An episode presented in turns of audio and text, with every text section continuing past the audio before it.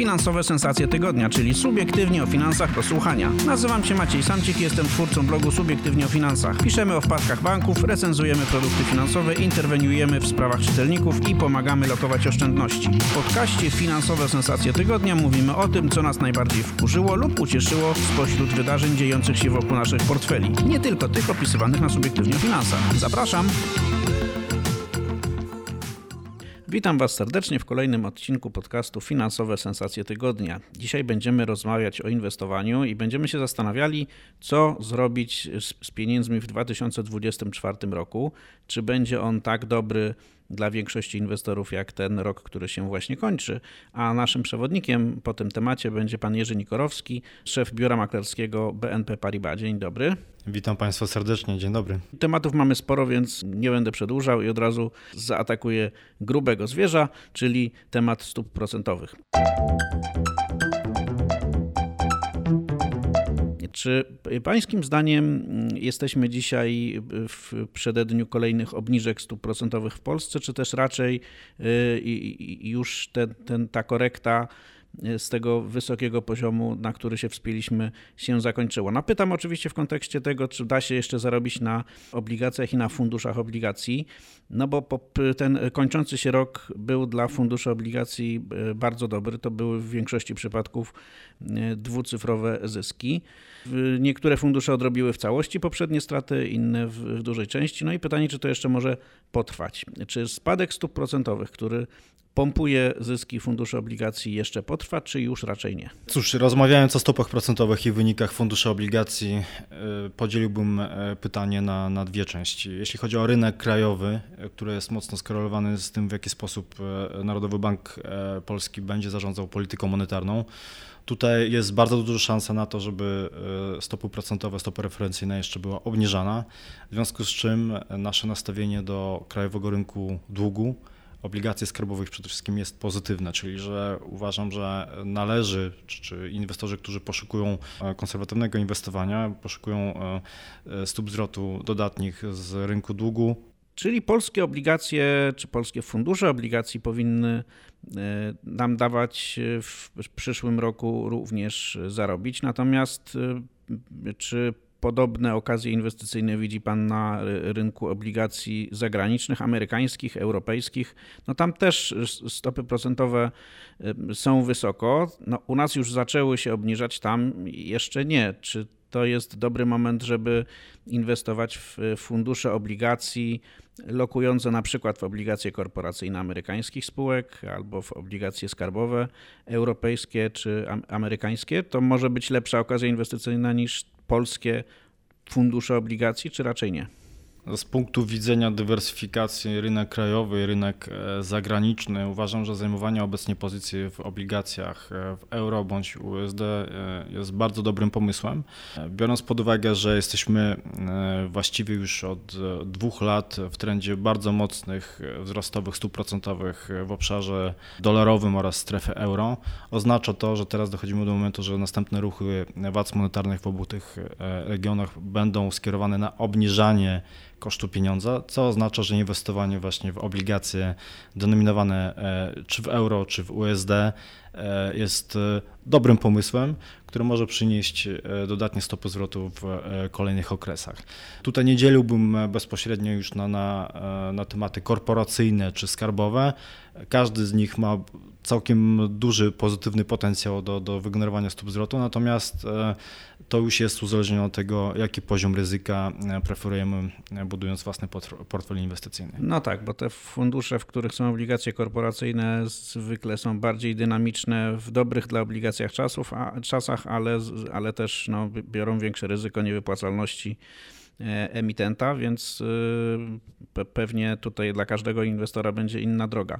Ale wspomniał Pan o tym, że jednak spodziewa się Pan, czy pana zespół też się spodziewa y, obniżek y, stóp procentowych. Jak to się ma do tej y, retoryki amerykańskiego banku centralnego, którą można określić takim hasłem higher for longer? Zresztą oni tak to sami określają. Czy, czy pana nie przekonuje to ten, ta, ta zapowiedź, że te stopy procentowe to one teraz bardzo długo pozostaną na wysokim poziomie, nie? Blefują?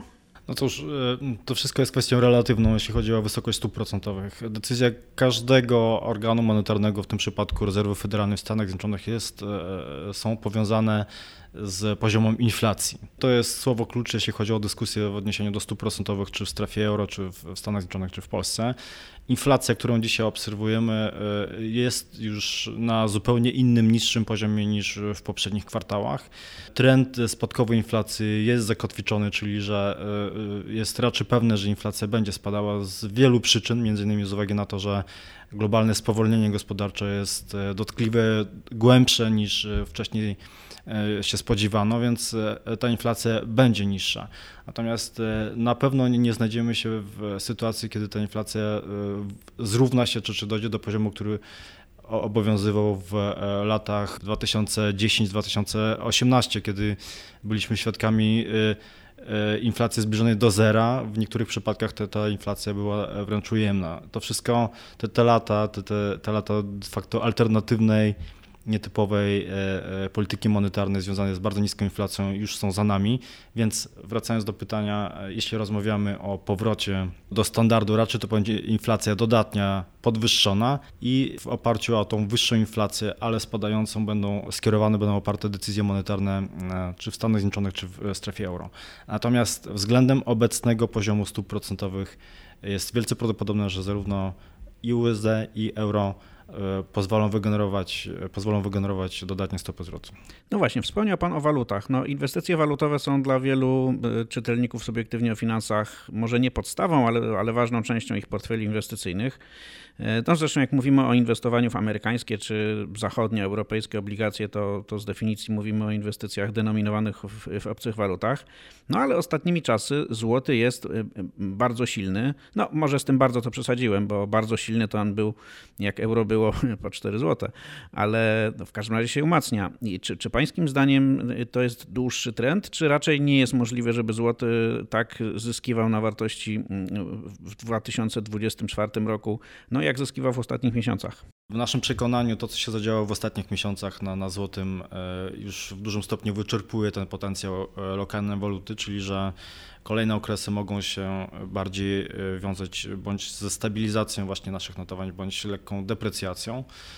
Biorąc pod uwagę, że w dalszym ciągu jesteśmy w okresie dosyć dużej niestabilności, zarówno politycznej, jak i gospodarczej w naszym kraju, Wiele e, decyzji jeszcze jest przed nami w sposób e, dosyć dynamiczny. Możemy się zapoznać z nimi, jeśli chodzi o sposób finansowania budżetu, wydatków e, budżetowych, inwestycji w kolejnych latach. To wszystko może mieć przełożenie na notowanie złotego do euro czy USD. Natomiast jeśli chodzi właśnie o te dwie główne waluty, uważamy, że jednak euro ma potencjał do, do aprecjacji względem dolara. Również z uwagi na to, że, że moment wychodzenia z wysokich stóp procentowych w Stanach Zjednoczonych e, z reguły jest zawsze wcześniejszy, czyli że ta, ta faza, e, moment rozwoju cyklu gospodarczego w Stanach Zjednoczonych jest, e, jest przed Europą. Czyli w, w, Stanach Zjednoczonych stopy już idą, znaczy inaczej, szybciej pójdą w dół i to jest zła wiadomość dla dolara, natomiast Europa będzie się chłodzić w trochę innym tempie, co może pomóc notowaniom euro. No Zgadza dobra. się. Właśnie jeśli mogę jeszcze uzupełnić e, sam fakt wychodzenia ze spowolnienia gospodarczego. W Stanach Zjednoczonych z reguły odbywa się znacznie szybciej. Te, te fazy spowolnienia są krótsze niż w strefie euro, również z uwagi na to, że, że jest to zupełnie inny sposób E, zarządzania gospodarką. Jest to, to bardziej jednolity organizm, który e, e, w związku właśnie z inaczej prowadzoną polityką monetarną szybciej kończy fazy, fazy dekoniunktury i wchodzi w fazę stabilizacji wzrostu. No właśnie, skoro jesteśmy blisko dołka gospodarczego, czy to będzie recesja, czy, czy, czy prawie recesja, z tego co Pan mówi wynika, że, że będziemy z tego za chwilę wychodzić albo już wychodzimy i to globalnie. Ameryka trochę wcześniej, Europa trochę później.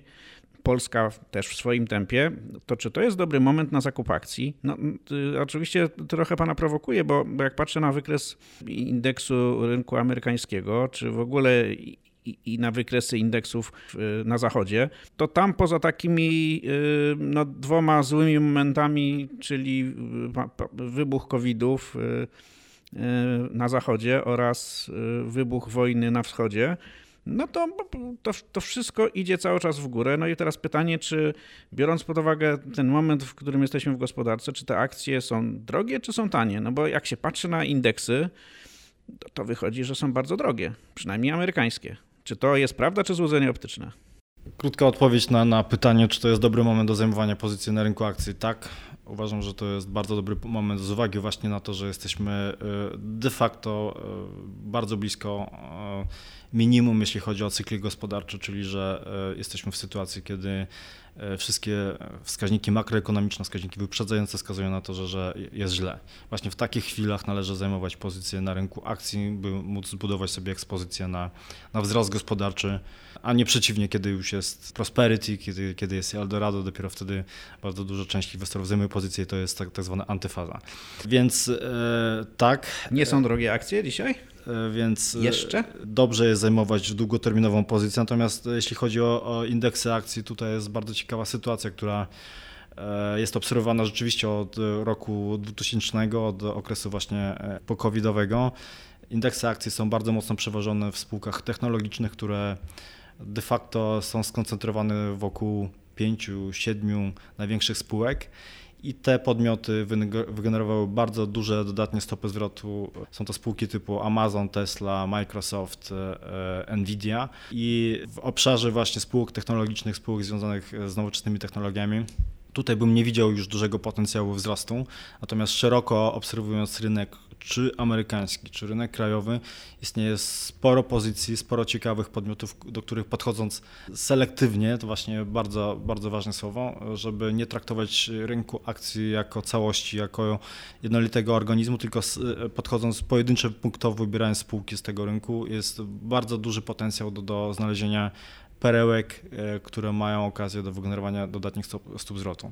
I tutaj rozmawiając o rynku akcji, jeszcze raz podkreślę, że to nie jest inwestycja dla każdego, to nie jest inwestycja, którą należy dokonywać e, całym kapitałem e, i w jeden podmiot, tylko dywersyfikując portfel i zważając również na, na tolerancję względem ryzyka, na horyzont inwestycyjny oraz, tak jak powiedziałem, rozproszenie ryzyka w portfelu, czyli nie wkładanie wszystkich jednego koszyka.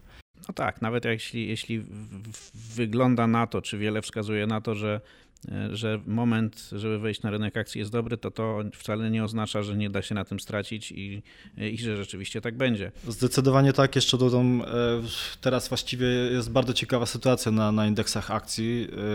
E, jeśli są inwestorzy, którzy pamiętają lata 60., 70. w Stanach Zjednoczonych, tak zwane zjawisko Nifty 50, czyli że koncentracja wzrostów i hosy de facto w segmencie tylko największych podmiotów, co doprowadziło do tak zwanego właśnie technology bubble, czyli że, że bańki inwestycyjne, które było właśnie w, w obrębie spółek o nowoczesnych technologiach w tamtych latach.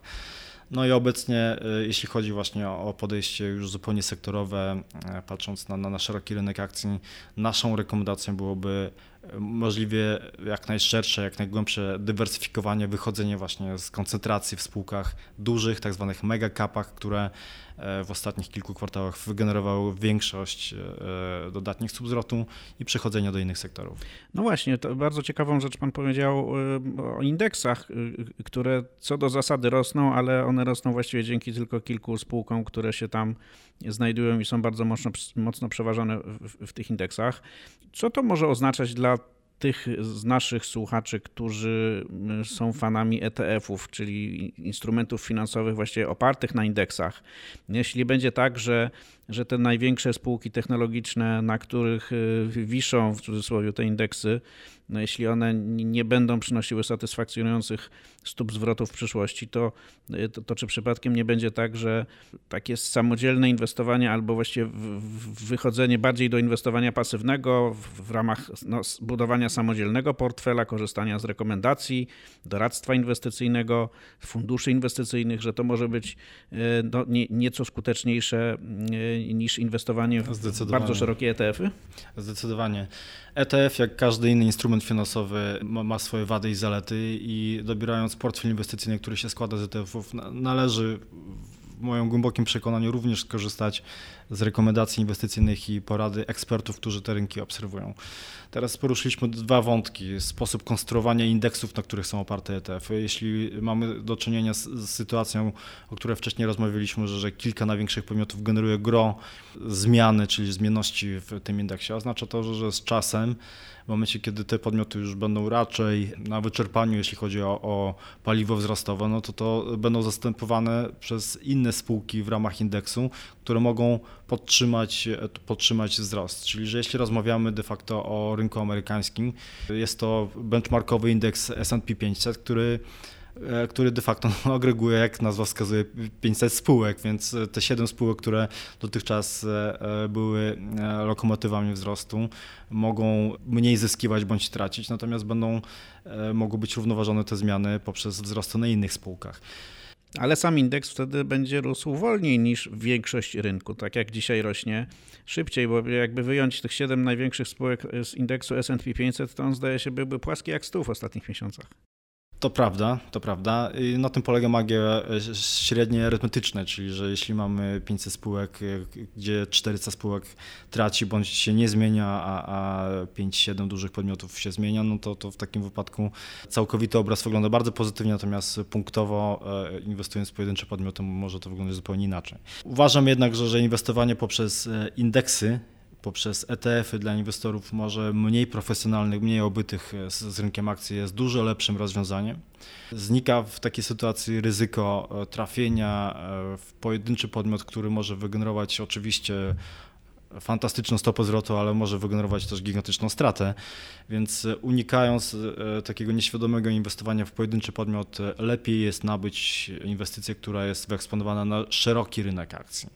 I ten szeroki rynek akcji jest wewnątrz indeksu zdywersyfikowany, pozwala zbudować ekspozycję na, na, różne branże, różne spółki, inaczej wyeksponowane na, na cykl gospodarczy. Także z perspektywy e, podstaw inwestowania książkowego podejścia do rynku akcji, e, indeksy są znacznie, znacznie lepszym rozwiązaniem niż pojedynczy podmiot. Nie obrażamy się na ETF-y, chociaż wygląda na to, że w najbliższych miesiącach, a może i latach, selektywne podejście do poszczególnych branż i w ogóle do, do rynku może przynosić lepsze efekty niż takie bardzo szerokie.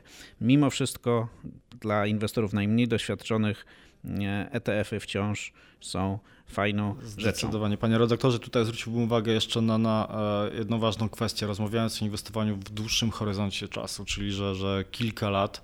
Ciężko jest nie zauważyć e, zmiany, która zaszła w filozofii e, konstruowania portfeli inwestycyjnych.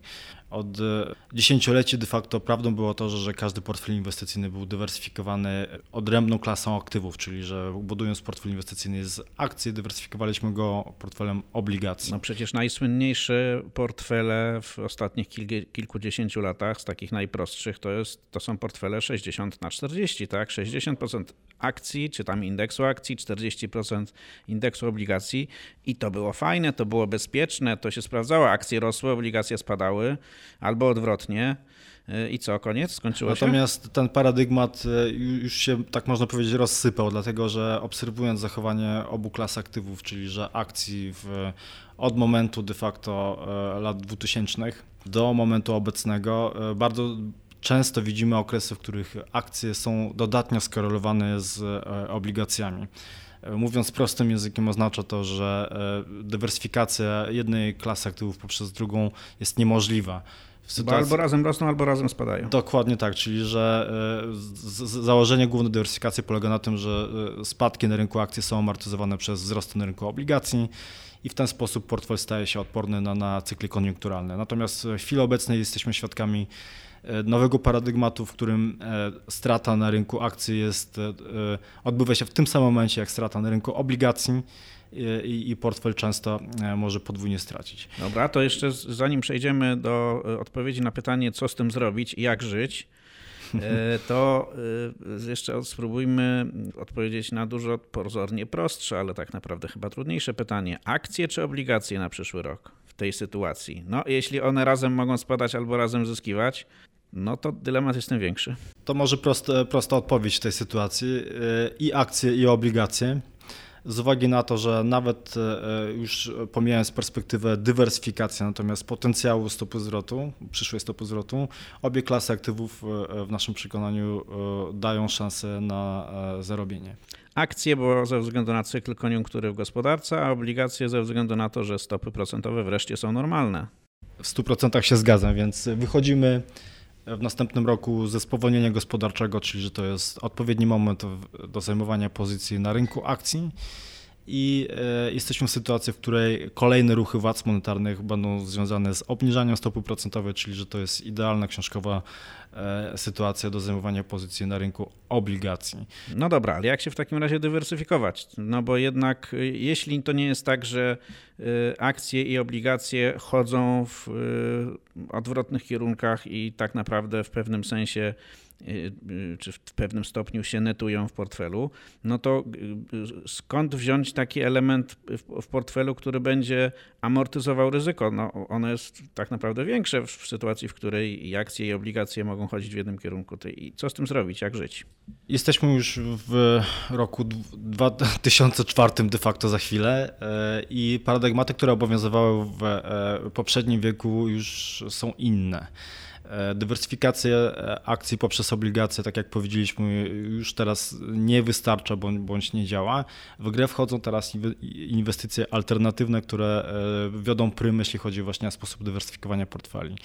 Inwestycją alternatywną z poziomu klienta detalicznego, inwestora właśnie nieprofesjonalnego są na przykład instrumenty strukturyzowane do których właściwie w Polsce dzisiaj większość klientów banków e, detalicznych ma dostęp dosyć szeroki, bo, bo to jest e, spora gałąź oferty produktowej mm, dla klientów właśnie no. No właśnie, to, to rozłóżmy na czynniki pierwsze te produkty strukturyzowane. To jest przecież tak naprawdę takie połączenie obligacji z opcją na jakiś instrument. Większość pieniędzy, nie wiem, 90%, może 85% pieniędzy jest lokowanych w obligacje i procent z tych obligacji ma dać taką podstawę, no żeby ten klient albo w ogóle nie stracił, albo, albo w najgorszym wypadku mało stracił, a ten kawałek pieniądza, który jest inwestowany w opcje, no jak dobrze pójdzie z tą opcją, to to, to on zostanie zmultiplikowany, tak? bo tutaj zyski mogą być tak naprawdę kilkakrotne.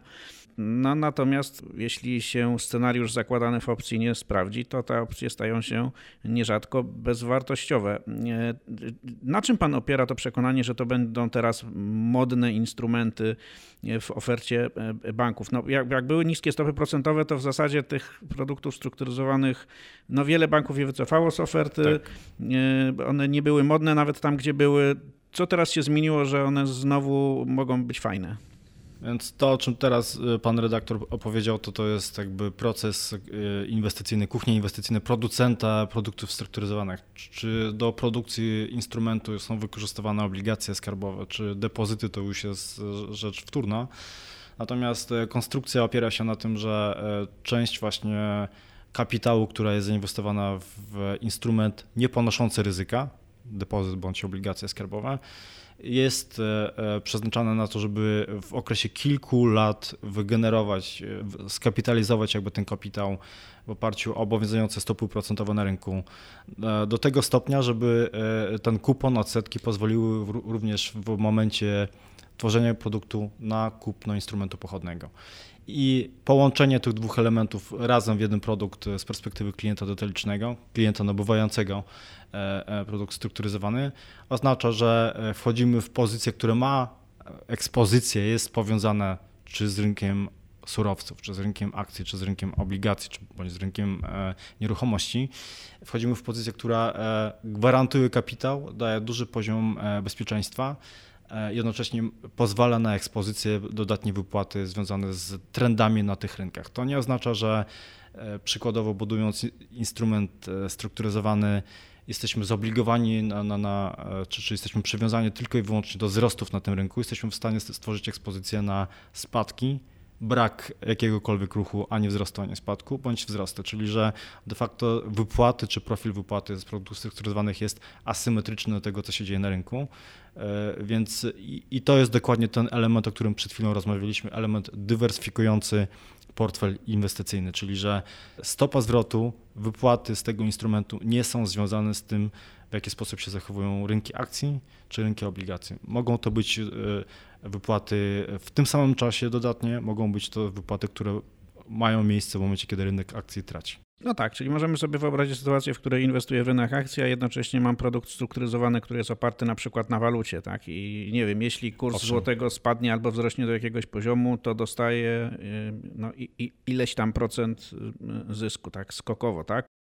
Czyli możemy mieć taką sytuację, w której na przykład inwestujemy pieniądze na rynku akcji, kupujemy sobie jakiś ETF, fundusz inwestycyjny albo akcje konkretnych y, spółek i jednocześnie y, w pewnym sensie zabezpieczamy czy dywersyfikujemy te pozycje zakupem produktu strukturyzowanego, którego, y, który jest oparty na na przykład czy uzależniony od zmiany kursu polskiej waluty, tak? Czyli jeśli na przykład złoty osiągnąłby jakiś poziom, spadłby albo wzrósłby do jakiegoś poziomu, to wtedy dostajemy ileś tam procent od takiego instrumentu strukturyzowanego. E, I, i, I, to jest fajne, bo na przykład można sobie wyobrazić też sytuację, w której z jednej strony mam inwestycje na rynku akcji, a z drugiej strony mam instrument, e, to o czym Pan wspomniał, strukturyzowany, który płaci wtedy, kiedy rynek akcji spada. Czyli na przykład jeśli WIG spadnie, indeks WIG spadnie o nie wiem, 20%, no to dostaję solidny zysk z takiego instrumentu strukturyzowanego, mimo że na rynku akcji straciłem, no bo indeks spadł. Jest to też rodzaj dywersyfikacji. Ale o jedną rzecz chciałem jeszcze, o inną rzecz pana chciałem jeszcze zapytać. W czasach niskich stóp procentowych trudno było na takich instrumentach strukturyzowanych zagwarantować y, ochronę kapitału.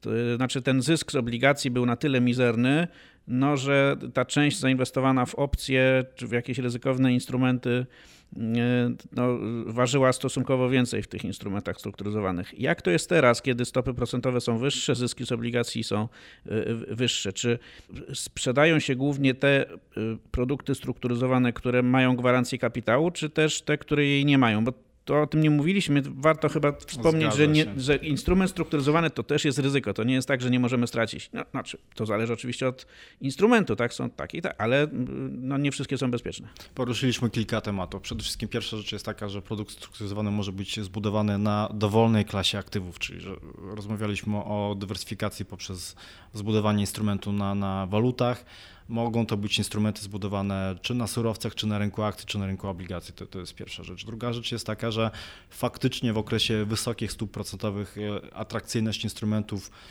strukturyzowanych jest dużo wyższa, ponieważ możliwości, które e, pozwala wysoka stopa, czyli że kapitalizacje wysokie stopy procentowe te możliwości są dużo większe. Producent, czyli że bank, który właśnie e, udostępnia klientom takie produkty, jest w stanie e, zbudować e, profil wypłaty produktu strukturyzowanego dużo bardziej dochodowy, dużo, dużo bardziej atrakcyjny, dużo bardziej zdywersyfikowany. Natomiast w okresie niskich stóp procentowych produkty te są budowane w sposób identyczny, natomiast warunki które są wszyte w tych produktach, mogą być y, mniej atrakcyjne. Natomiast to nie oznacza, że w okresie niskich stóp procentowych produkty strukturyzowane są pozbawione gwarancji kapitału. One mogą być i z gwarancją kapitału, i bez gwarancji kapitału, mogą być z gwarancją warunkową, co oznacza, że po spełnieniu pewnych warunków y, zachowania instrumentu na którym są oparte instrumentu bazowego. Gwarancja kapitału istnieje, natomiast y, przykładowo jeśli indeks, na którym są oparte produkty strukturyzowane e, spada bardziej niż 50%, to wtedy gwarancja znika.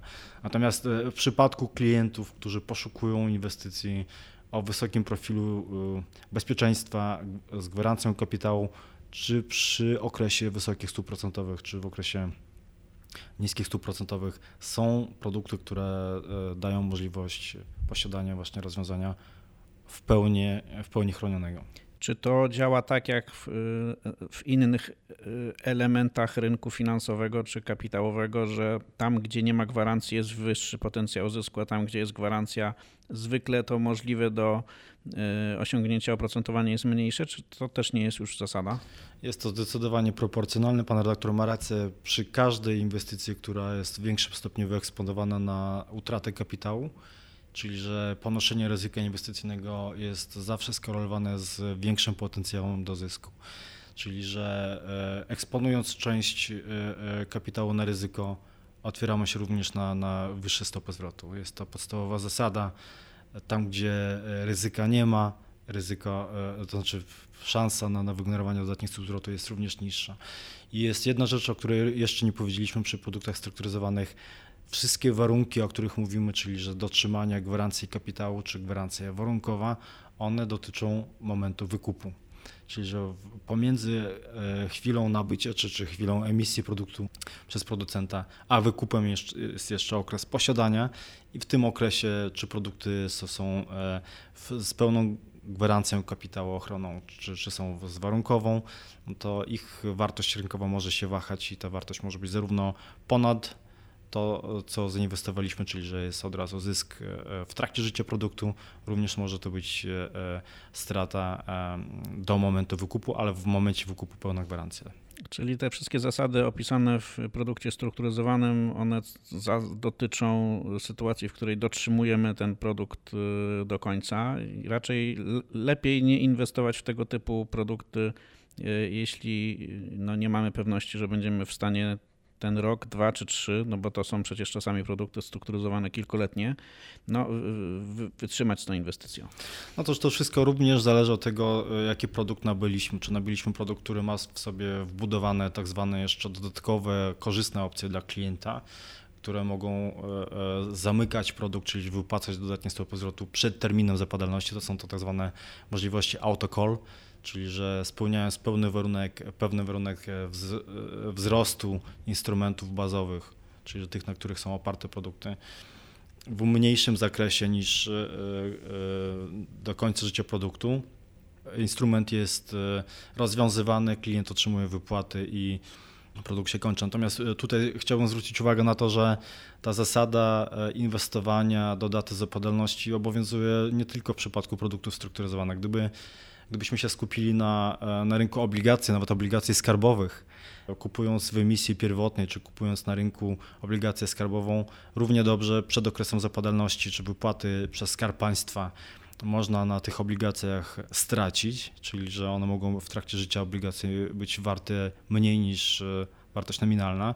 Równie dobrze w trakcie życia te, tego produktu one mogą być e, warte dużo więcej niż te nominały, które będą wypłacone przy zapadalności, więc e, ryzyko jest e, e, identyczne w przypadku właśnie produktów strukturyzowanych. W trakcie życia produktu cena może się wahać. No tak, bo jeśli chodzi o te obligacje, które są notowane na rynku, to, to rzeczywiście ma, mają one jakiś procent zagwarantowany i wiadomo, że te obligacje, o ile emitent nie zbankrutuje, zostaną na końcu wykupione, po drodze będziemy dostawać odsetki, no ale po ile one będą notowane w trakcie naszej inwestycji. Tego nie wiemy, ale jest jeden wyjątek od tej zasady, to są oszczędnościowe obligacje Skarbu Państwa, dostępne tylko dla klientów detalicznych, nie notowane na żadnej giełdzie i tutaj właściwie te, te, te, te możliwości wcześniejszego wykupu definiuje wyłącznie Skarb Państwa, Ministerstwo Finansów konkretnie. E, I tutaj, e, owszem, też płaci się pewną karę za wcześniejsze zerwanie takiej inwestycji, ale to jest kara relatywnie niewielka. No, jeśli chodzi o inwestowanie w obligacje, to rzeczywiście e, tacy indywidualni Polacy mają naprawdę dobrze, bo, bo jest ten właśnie rodzaj obligacji, których, które jednocześnie dają ochronę antyinflacyjną, obligacje 40-letnie, no a z drugiej strony można z nich wcześniej wyjść z pewną niewielką karą, ale naprawdę. Nie, owszem, owszem, tutaj rozmawiając już bezpośrednio o obligacjach skarbowych, jest jeszcze obligacja zero kuponowa, która zawsze jest kupowana z dyskontem i pod warunkiem posiadania jej przez okres pewien okres e, zawsze się wychodzi na, na, na poziomie powyżej no tak. momentu wejścia. No Ale... tak, tutaj nie ma odsetek. Tu jest tak, że kupujemy za 90 zł obligację wartą 100 zł i dostaniemy na końcu 100 zł. Zgadza się. Obligacje zerokuponowe z założenia są krótkoterminowe, najczęściej to są obligacje dwuletnie. I tutaj należy również zwrócić uwagę na to, że, że e, obligacje indeksowane o inflację oraz obligacje, o których przed chwilą rozmawialiśmy, właśnie detaliczne, one najczęściej są emitowane przez Skarb Państwa w bardzo dużych ilościach. One są, są bardzo popularne w ostatnich latach, ale one są emitowane w okresie bardzo wysokich stóp procentowych, czyli że sytuacja, w której wyjście ze stratą e, e, jest e, mało, mało prawdopodobne, jeśli chodzi właśnie o inwestowanie w rynek długu, biorąc pod uwagę bardzo wysokie kupony. No tak, rozmawialiśmy dużo o rynku obligacji, rozmawialiśmy trochę o rynku akcji, jeszcze za chwilę chciałbym do tego wrócić. rozmawialiśmy trochę o walutach. Jeszcze chciałbym do surowców, do rynku surowców zajrzeć na chwilę.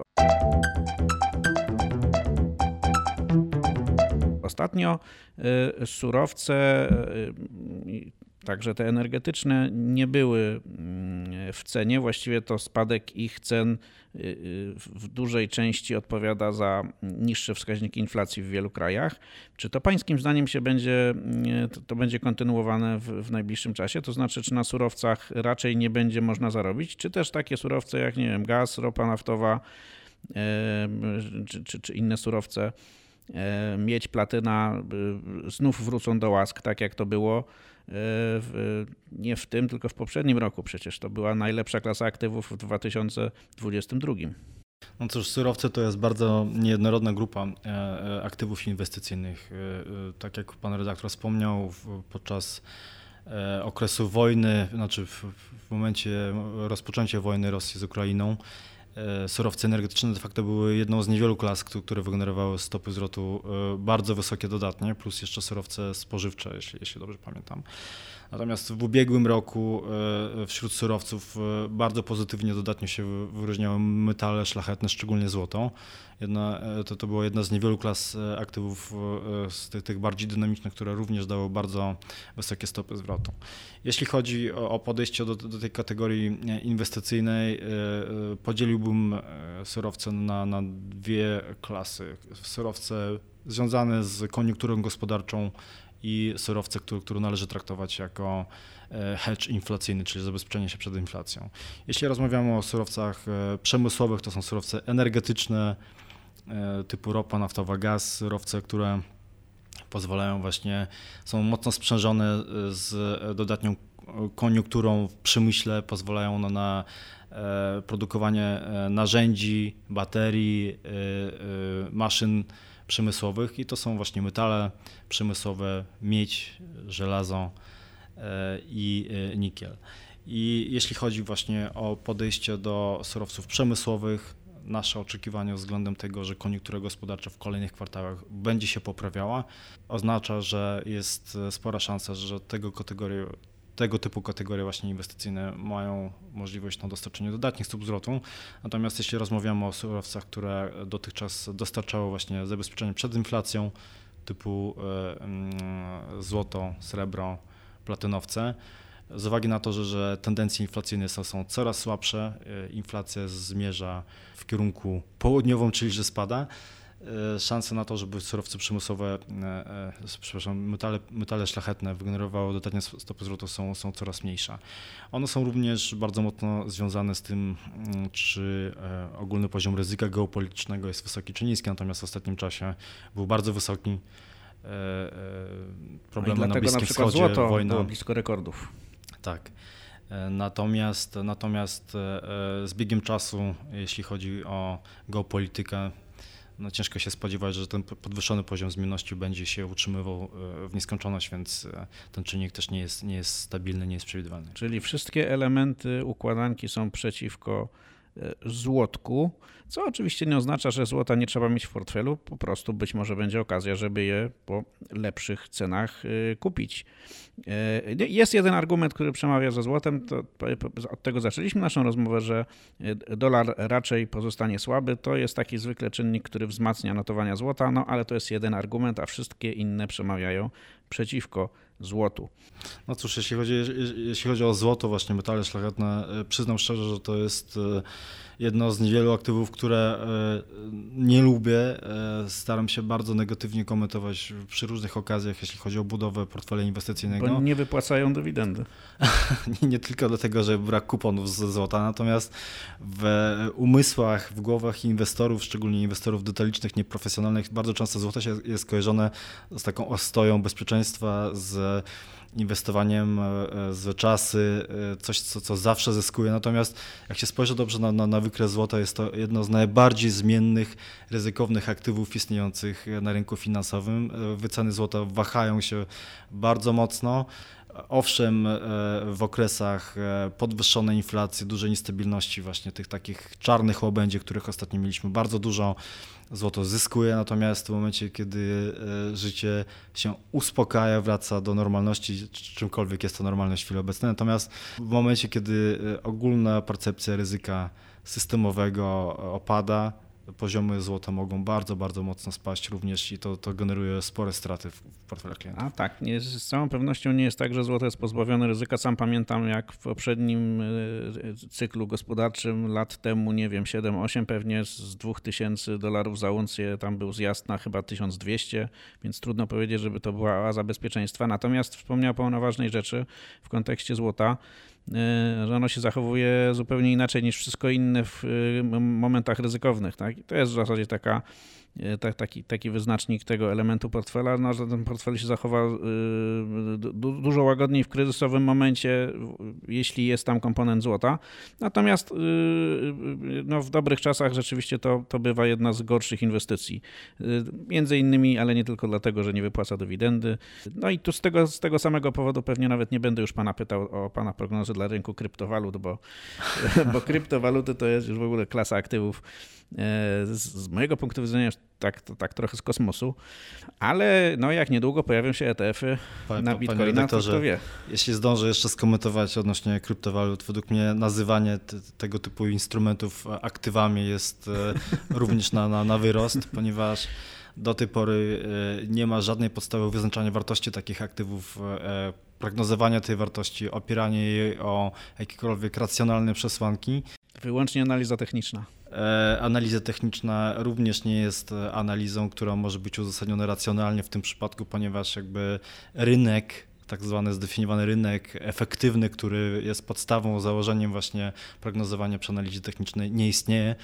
E, inwestorzy nie są, nie funkcjonują na rynku efektywnym, wydajnym informacyjnie, więc jeśli chodzi o kryptowaluty, jest to jednak ta szara strefa, tak zwany black box, może wzrosnąć, może, może spaść, może bardzo dużo spaść i może, może zniknąć, wyparować i nikt nie wiedział, że, że istniał.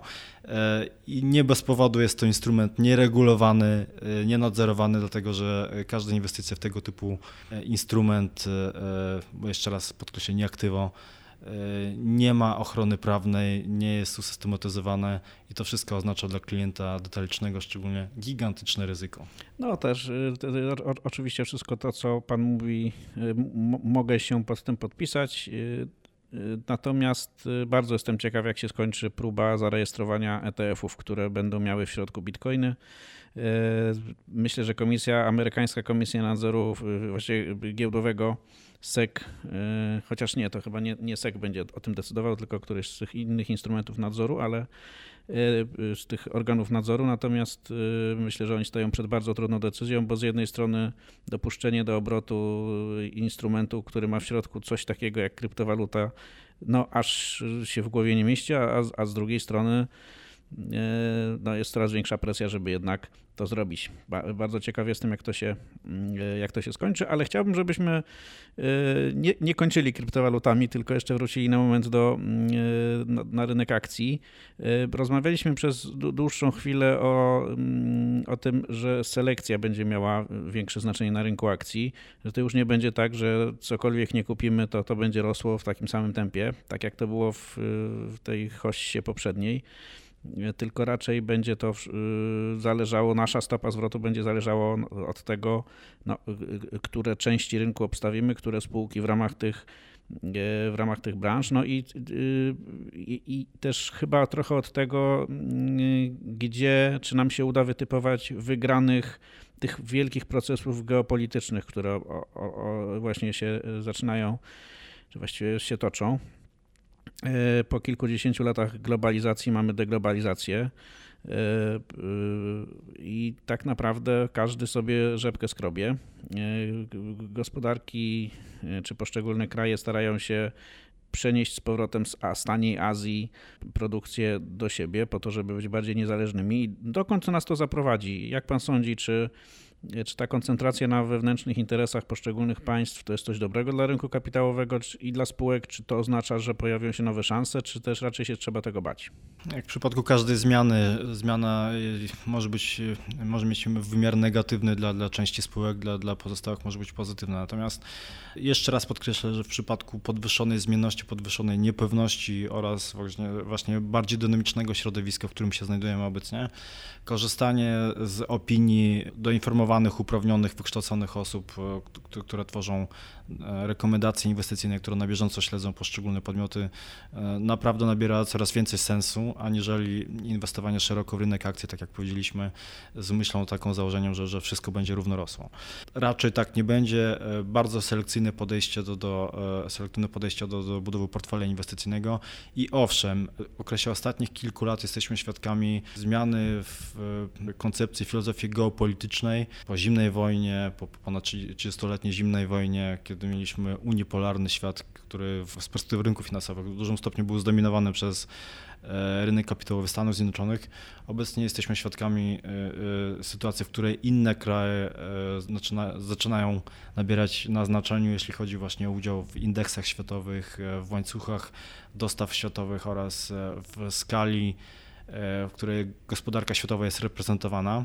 Na dużo większym znaczeniu zyskują tak, tak zwane middle powers, czyli że kraje, które dotychczas były traktowane jako albo emerging, albo mało znaczące i w skali gospodarki światowej kraju, kraje typu Indie, Brazylię, Meksyk, E, Australia e, nabierają coraz większego znaczenia. Ma to bardzo duże przełożenie również na to, w jaki sposób są, są kształtowane łańcuchy dostaw, e, jakie spółki, jakie firmy są zaangażowane właśnie w produkcji poszczególnych kluczowych strategicznych komponentów, elementów i w jaki sposób budowane są również strategie biznesowe poszczególnych koncernów. Więc wszystko, co przed chwilą pan redaktor powiedział, czyli że strategie tak zwanego nearshoringu czy reshoringu, co, jeśli dobrze pamiętają nasi słuchacze, że jest odwrotnością do tego, co obowiązywało w poprzednich dekadach, czyli że odwrotnością do, do polityki offshoringu, tak? czyli że e, coś, co polegało na e,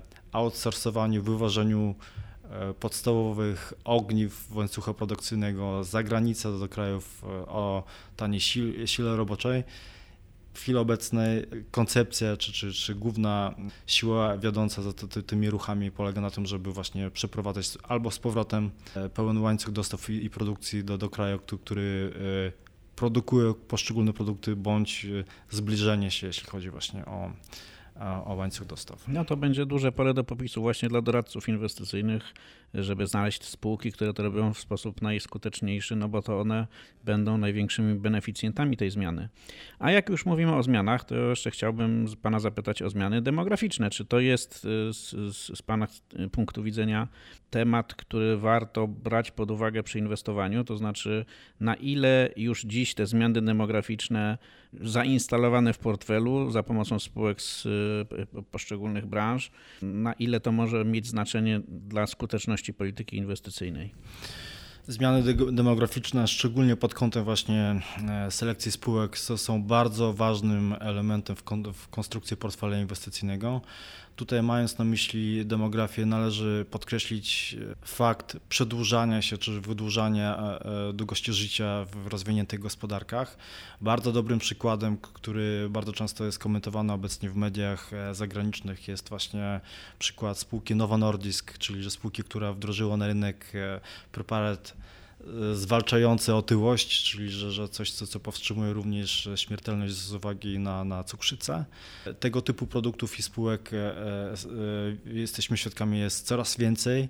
Zwiększa to, to również atrakcyjność e, sektorów, które są wyeksponowane nam na wspieranie starzejącego się społeczeństwa de facto, czyli że spółki, które są wyeksponowane na, na sektor zdrowia, tak zwane szeroko pojęte healthcare w języku angielskim, to również jest, ten temat jest skorelowany ze zmianami, które nastąpiły po, po, po pandemii e, covidowej, czyli że bardzo dużo osób teraz pracuje zdalnie, e, inaczej konstruuje swoje e, decyzje konsumpcyjne, konsumenckie, czyli że coraz więcej zakupów jest wykonywanych przez internet, co również ma przełożenie na to, że, że, że część spółek, sklepów stacjonarnych, które funkcjonowały w sposób tradycyjny, jest zamykana, więc te modele biznesowe są zupełnie inaczej przekładane, przekładane na obecną rzeczywistość. Tak samo można powiedzieć właśnie o, o spółkach, które dotychczas funkcjonowały w sektorze nieruchomości komercyjnych, czyli że wynajmy powierzchni biurowych, e, wynajmy e, e, powierzchni czy sklepowych, czy biurowych, to, to wszystkie podmioty mm, doświadczają teraz cięższych, gorszych czasów. I to wszystko może być uwzględniane w portfelach inwestycyjnych pod kątem właśnie selekcji spółek, pod kątem dobierania produktów, które, które są wyeksponowane na E, na fakt, że e, społeczeństwo, jeśli chodzi właśnie o, o przewidywalną długość życia, e, inaczej może wyglądać w najbliższej przyszłości oraz inaczej mogą być konstruowane nawet programy emerytalne czy programy, które wspierają właśnie społeczeństwo, które, które żyje znacznie dłużej. No tak, to z tego co Pan mówi wynika, że te zmiany demograficzne, one tak naprawdę e, to jest taki temat, który e, warto nałożyć na e, rozważania dotyczące inwestowania właściwie w każdej branży, bo w każdej branży są spółki, które mogą dzięki zmianom demograficznym zarobić pieniądze, albo którym zmiany demograficzne mogą właściwie skasować model biznesowy. Nie ma żadnej rozmowy w ostatnim czasie e, dotyczącej rynku kapitałowego i zarabiania pieniędzy bez tematu AI. E, więc i my musimy o sztuczną inteligencję e, zahaczyć. I chciałbym Pana w związku z tym zapytać, czy z Pana punktu widzenia to jest rewolucja na miarę wynalezienia internetu, czy, czy raczej rodzaj mody, która przeminie i pozostawi po sobie e, no, mnóstwo zawiezionych nadziei i, e, i ludzi, którzy zainwestowali w spółki, które niekoniecznie e, kiedykolwiek zarobią pieniądze. Jak pan sądzi, sztuczna inteligencja tak czy nie? I ewentualnie jak to inwestować? Pod kątem budowania portfeli inwestycyjnych, czyli poszukiwania atrakcyjnych spółek, uważam, że to jest realny temat. To, to nie jest chwilowa moda. Jest to temat, który w przełożeniu na analizę spółek w moim przekonaniu należy traktować jako coś, co pomaga, umożliwia automatyzację procesów w, w biznesach. Czyli, że firmy, które dostarczają e, możliwości automatyzacyjnych, e, usprawniających, przyspieszających obsługę klientów, czy przyspieszających e, procesy zachodzące w poszczególnych właśnie spółkach, usługi dostarczane na tym poziomie będą zyskiwały na popularności, ponieważ kreują dodatkową wartość dla każdego biznesu, w którym są zastosowane. Czyli, że szybsza obsługa klienta, wdrażanie rozwiązań alternatywnych, e, które zastępują w pewnym momencie czynnik ludzki, ale pozytywnym znaczeniu tego słowa, czyli że przyspieszając, automatyzując i usprawniając procesy, które mogą być wykonywane szybciej, taniej, sprawniej. Czyli może nie tyle AI samodzielnie, chociaż pewnie trochę też, ale AI w biznesie przede wszystkim. No i to też się rodzi duży temat dla i doradców inwestycyjnych, i wszystkich, którzy się zajmują przeczesywaniem rynku w poszukiwaniu firm, które już z tej sztucznej inteligencji starają się wycisnąć jak najwięcej. No to jak jesteśmy przy modnych tematach, to już naprawdę ostatni e, przed nami, czyli OZE, efektywność energetyczna. To duży zawód w ostatnich miesiącach dla inwestorów. Ci, którzy postawili na zieloną energię i na inwestowanie e, swoich pieniędzy w różne fundusze inwestycyjne, ETF-y, różne narzędzia, instrumenty, które e, pozwalają inwestować w zmianę demograficzną. No nie można powiedzieć, żeby byli na razie wygranymi, bo w, w ostatnich miesiącach spółki, na przykład te, które prowadzą wielkie inwestycje wiatrakowe, e, notują najniższe kursy, no, najniższe notowania od e, wielu lat, 6-8 lat. E, czy to jest strukturalny problem, czy raczej kwestia chwilowego, no, nie tyle załamania, co, co takiej niewiary w to, że ta nowa energia będzie potrafiła też zarabiać pieniądze. A może trzeba teraz właściwie y, y, przejść do inwestowania, czy wrócić, przeprosić się z tymi tradycyjnymi inwestycjami w tradycyjne źródła energii, na przykład węgiel? Jeśli rozmawiamy o temacie inwestycyjnym na najbliższe lata, uważam, że kwestia e, OZE, czy zielonej energii, czy transformacji energetycznej nie powinny być postrzegane e, w sposób zero-jedynkowy, czyli że od dzisiaj inwestujemy w spółki, które produkują energię z wiatraków, czy, czy energię solarną. Przy temacie związanym z transformacją energetyczną jest wiele podmiotów na rynku, które są dookoła, one są obok branży zielonej, które pozwalają właśnie zbudować ten potencjał E, produkcyjny, potencjał generowania energii elektrycznej poprzez e, źródła alternatywne. I to są z, e, tradycyjne firmy budowlane, tradycyjne firmy, które umożliwiają właśnie wytworzenie zielonej energii. I te podmioty jak najbardziej uważamy, mają spory potencjał do wygenerowania dodatnich stóp zwrotu jako spółki notowane na, na, na giełdach.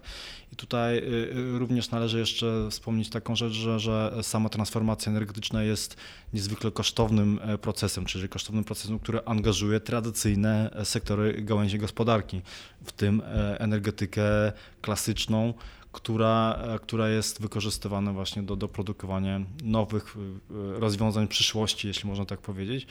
Ale sam fakt tego, że gospodarka globalna, szczególnie gospodarka w krajach rozwiniętych, E, przekształca się, rozwija e, i ewoluuje w kierunku gospodarki bardziej zrównoważonej, czyli że te, te które produkuje energię elektryczną w sposób nie zagrażający środowisku, to, to jest fakt, to jest fakt, który już ma miejsce od, od dłuższych lat.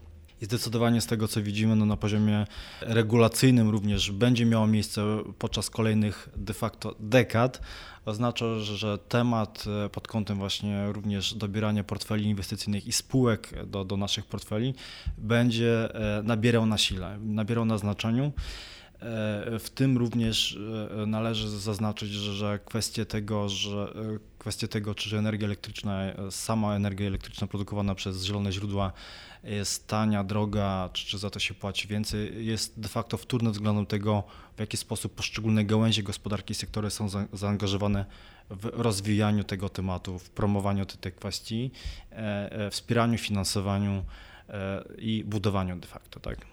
Czyli y, to raczej jest to, że dzisiaj te spółki z tej branży są relatywnie nisko wyceniane przez rynek, raczej widziałby Pan jako szansę, a nie jako początek jakiegoś takiego trendu zwijania się y, y, transformacji energetycznej. Bardziej bym powiedział, że, że te, ten temat inwestycyjny nie dotyczy wprost bezpośrednio samych spółek, które produkują prąd czy, czy energię elektryczną z wiatru.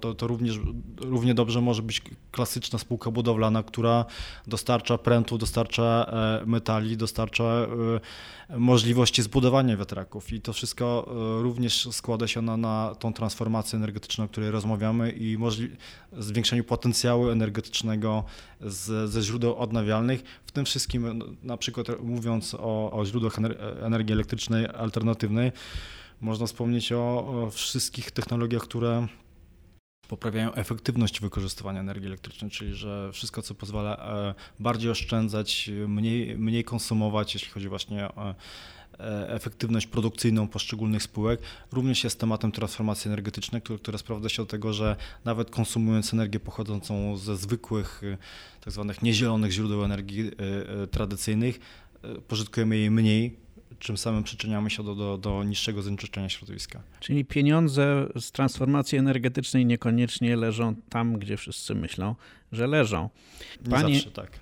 Panie dyrektorze, bardzo panu dziękuję za to dzisiejsze spotkanie. Myślę, że prze, przebiegliśmy e, w tempie pociągu Pendolino e, przez wszystkie klasy aktywów i narysowaliśmy jakieś scenariusze na 2024 rok. To oczywiście nie, jest, nie, nie były żadne rekomendacje inwestycyjne. Każdy z Państwa musi sam podjąć decyzję, jak zainwestować pieniądze w 2024 roku, ale z tego, co mówi e, e, mój dzisiejszy gość, tych okazji do zarabiania pieniędzy w przyszłym roku nie powinno zabraknąć e, i to może być dobry rok dla naszych portfeli. Mm, ja chciałbym jeszcze powiedzieć, bo kilka razy wspomnieliśmy o tym, że warto posłuchać albo przeczytać rekomendacje, że warto skonsultować się z kimś, kto na inwestowaniu zarządzaniu pieniędzmi zjadł zęby, że warto czasem przeczytać jakieś mm, mądre e, e, rekomendacje inwestycyjne.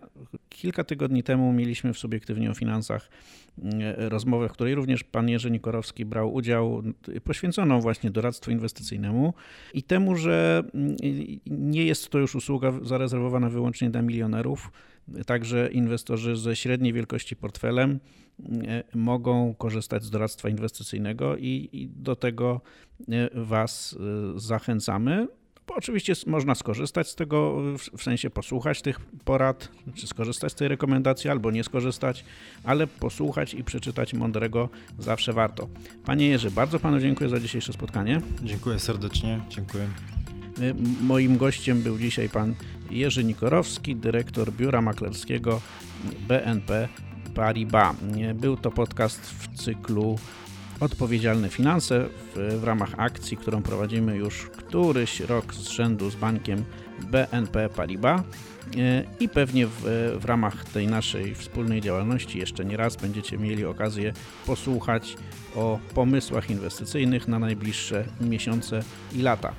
Z inwestorskim pozdrowieniem żegnam Was czulej namiętnie Maciek Samcik. Inne odcinki tego podcastu znajdziesz na stronie Subiektywnie o Finansach www.subiektywnieofinansach.pl. Zapraszam!